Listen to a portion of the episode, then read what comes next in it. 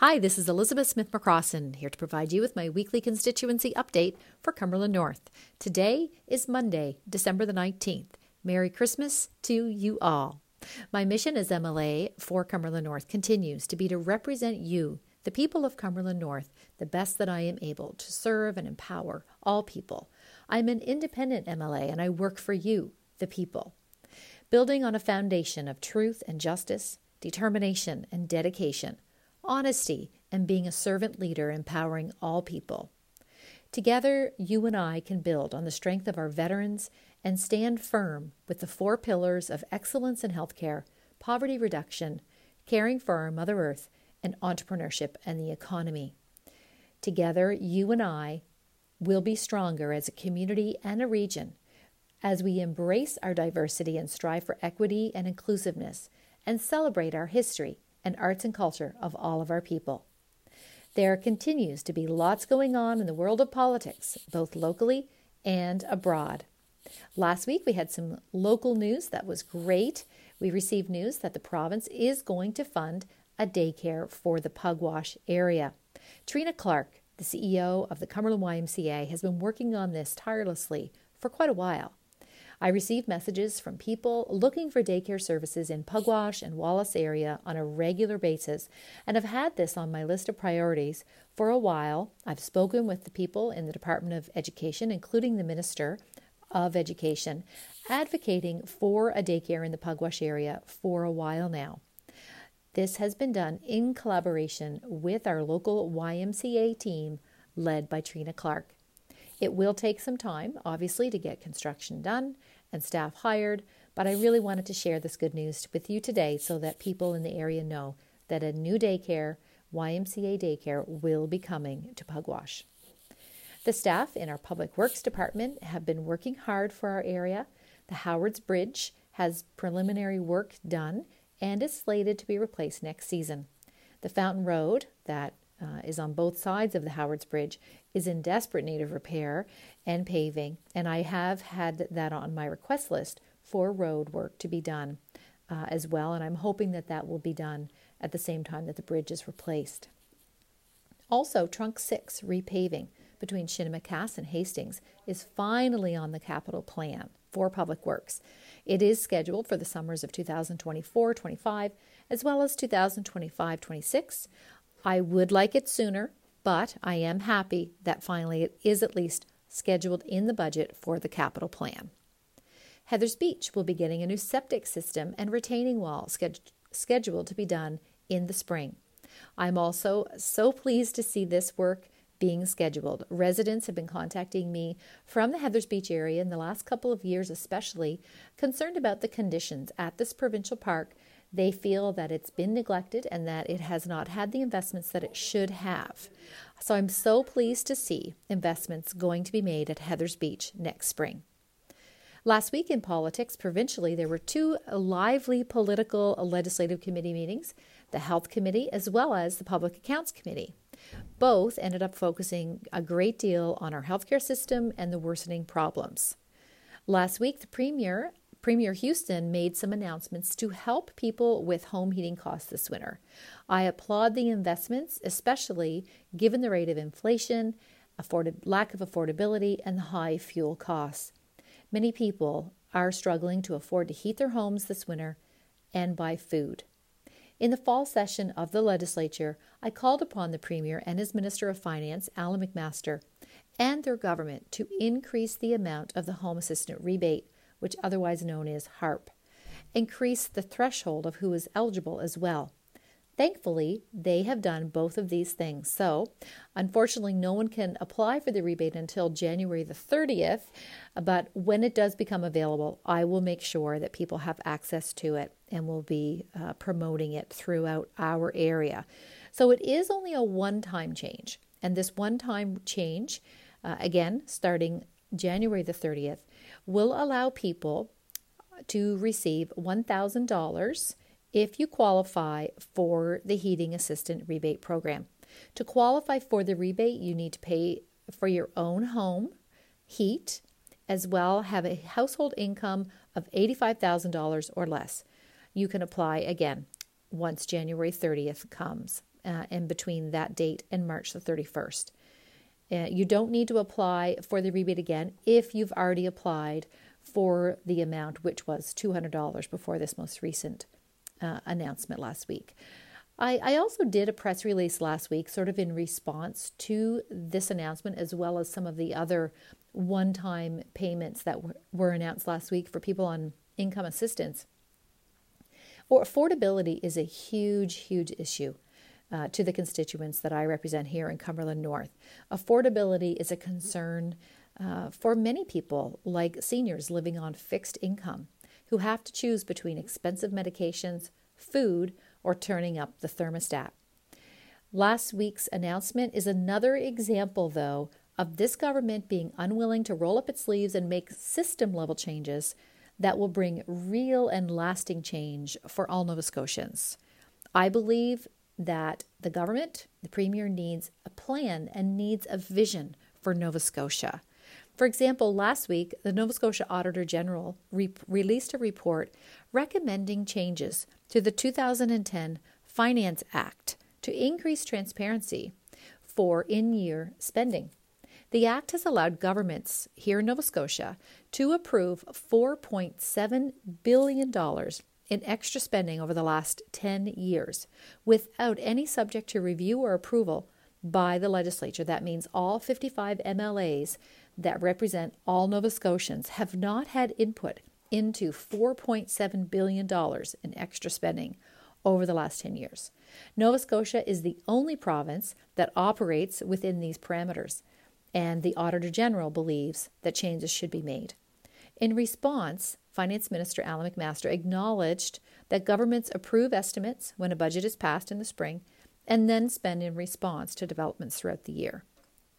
I believe instead of waiting for public pressure to act on important issues and being reactive uh, and spending behind closed doors, I believe governments, responsible governments, need to instead produce a real plan that supports vulnerable Nova Scotians, like many of our seniors on fixed incomes.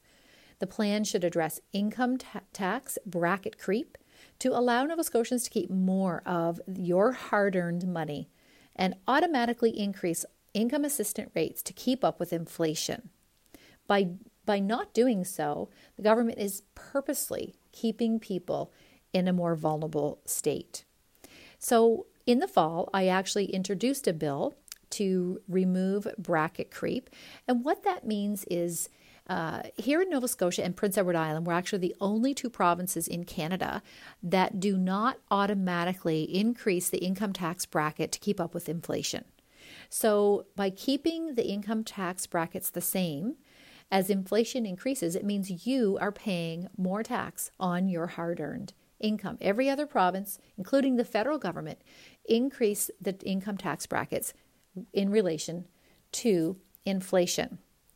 In my opinion, if if people on low and medium incomes continuously need rebates from the government just in order to survive and get by, then stop taxing them. Right now, the government collects taxes, too much in taxes, on lower income and medium income families, and then recycles that money back out in the form of rebates that costs a lot of money to hire government employees to, to do all of this these transactions.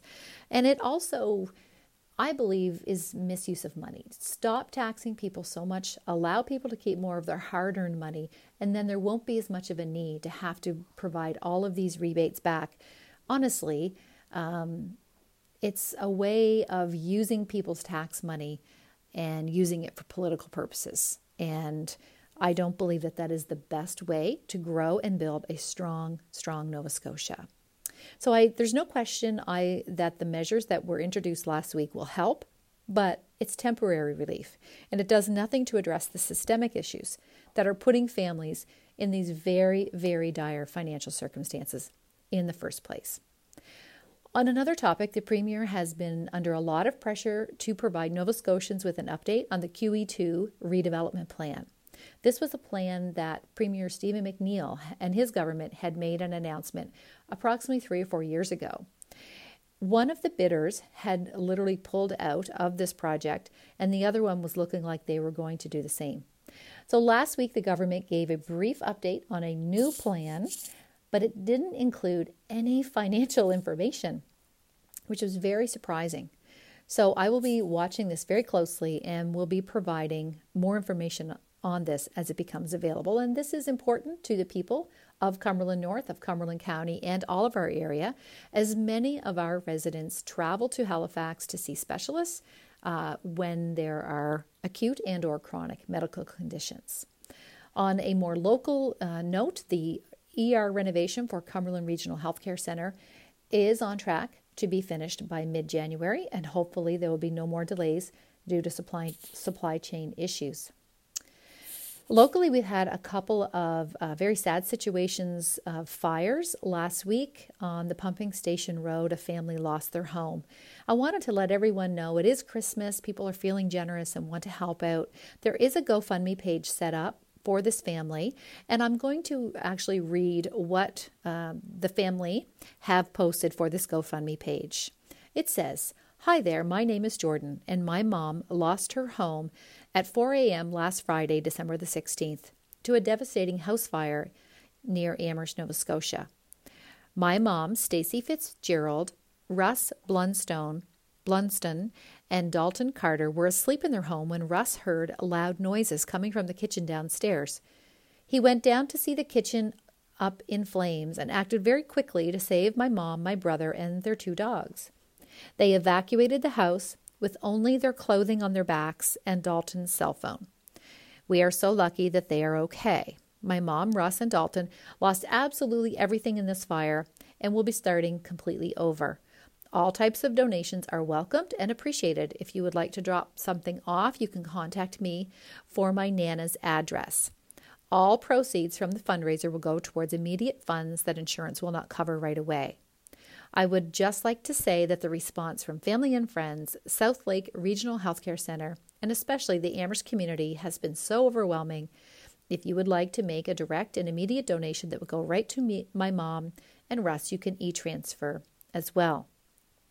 A complete stranger who reached out to me today with a living accommodation said, We are put on this earth to be generous, not to try and get ahead, but just to help people.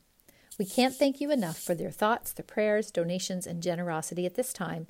It means everything to us. Thank you. So, I wanted to let you know about this situation, and there is a GoFundMe page uh, set up. If you would like more information, you could go to my MLA Facebook page. I'll be sharing that, and it will be available there. Also, last night there was a fire at the Victorian Motel on Victoria Street in Amherst, and I'm looking. Uh, my staff and I are working out working today to find out more details on how we can assist those individuals. And once I have any more details, I will share that on my MLA Facebook page as well. This year, uh, many families and individuals find it very hard to get by financially. So please consider if you're able to, consider making a monetary or food donation to your local food bank. Also, if you are in need of food, Go to your closest food bank. There is no need for anyone to go without this winter. Amherst Food Bank hours are Monday, Wednesday, and Friday, 1:30 to 4. Again, that's Amherst Food Bank hours are Monday, Wednesday, and Friday, 1:30 to 4, and the Amherst Food Bank is located at 5 King Street in Amherst. And the phone number for the food bank is 902 661 0677. You can reach out to them if you want to either make a donation or if you're in need of food. The Pugwash Food Bank is located in the Crossroads business. That's on Trunk 6 near the fire station. It is open Wednesdays from 1 o'clock till 3 p.m. And their phone number for the Pugwash Food Bank is 902 664 8691. I also wanted to let everyone know there will be a community Christmas dinner in Amherst this year. There's no charge, everyone is welcome. It's on December 25th on Christmas Day from 2 to 4 p.m. at the Lion's Den in Amherst. And there'll be a community Christmas dinner in Pugwash this year on Christmas Day from 12 o'clock to 3 p.m at the Pugwash Legion. And again, everyone is welcome. I want to say a huge thank you to all of the volunteers, to the incredible community uh, that we have. here in Cumberland North of people who want to make sure no one goes without on Christmas Day. And these Christmas dinners are for people uh, that maybe otherwise would be alone on Christmas Day. And it's for people of all financial um, capabilities. And Christmas is not a time to be at home alone. So please consider joining the, your community for a community Christmas dinner on Christmas Day. Today, Monday, December the 19th, I am hosting a Cumberland Christmas social and everyone is welcome. 4:30 to 6 p.m. at the Business Innovation Center. It's where my office is at 5 at Ratchford Street in Amherst, the Old Town Hall right beside the, the library. There will be tastes of food locally sourced from Cumberland County. As well, Santa Claus and Mrs. Claus are coming from 5:15 to 5:45. There will be a cash bar with local Triders beer and local Jost wines. I'm so excited to showcase Cumberland County beef, clams uh, from Five Islands, oysters from Malagash, cranberries from Amherst, and so much more. I'm also hosting a New Year's Day levee at the train station in Amherst from 12:30 to 2, so mark that on your calendars and please join me. I would like to extend some birthday greetings to people that are celebrating birthdays this week. Specifically today, Monday, the 19th, Fred Cameron is celebrating a birthday, and his partner Audrey Purdy celebrated just yesterday. So, a very special week in that household. Also, today, Aaron Stubbert is celebrating a birthday, the principal of Amherst Regional High School. So, thank you, Aaron, for your service to our community as well Janet Tower. And Janet owns the Sunrise Country Market there on Trunk 6 in Port Howe. Very hard worker.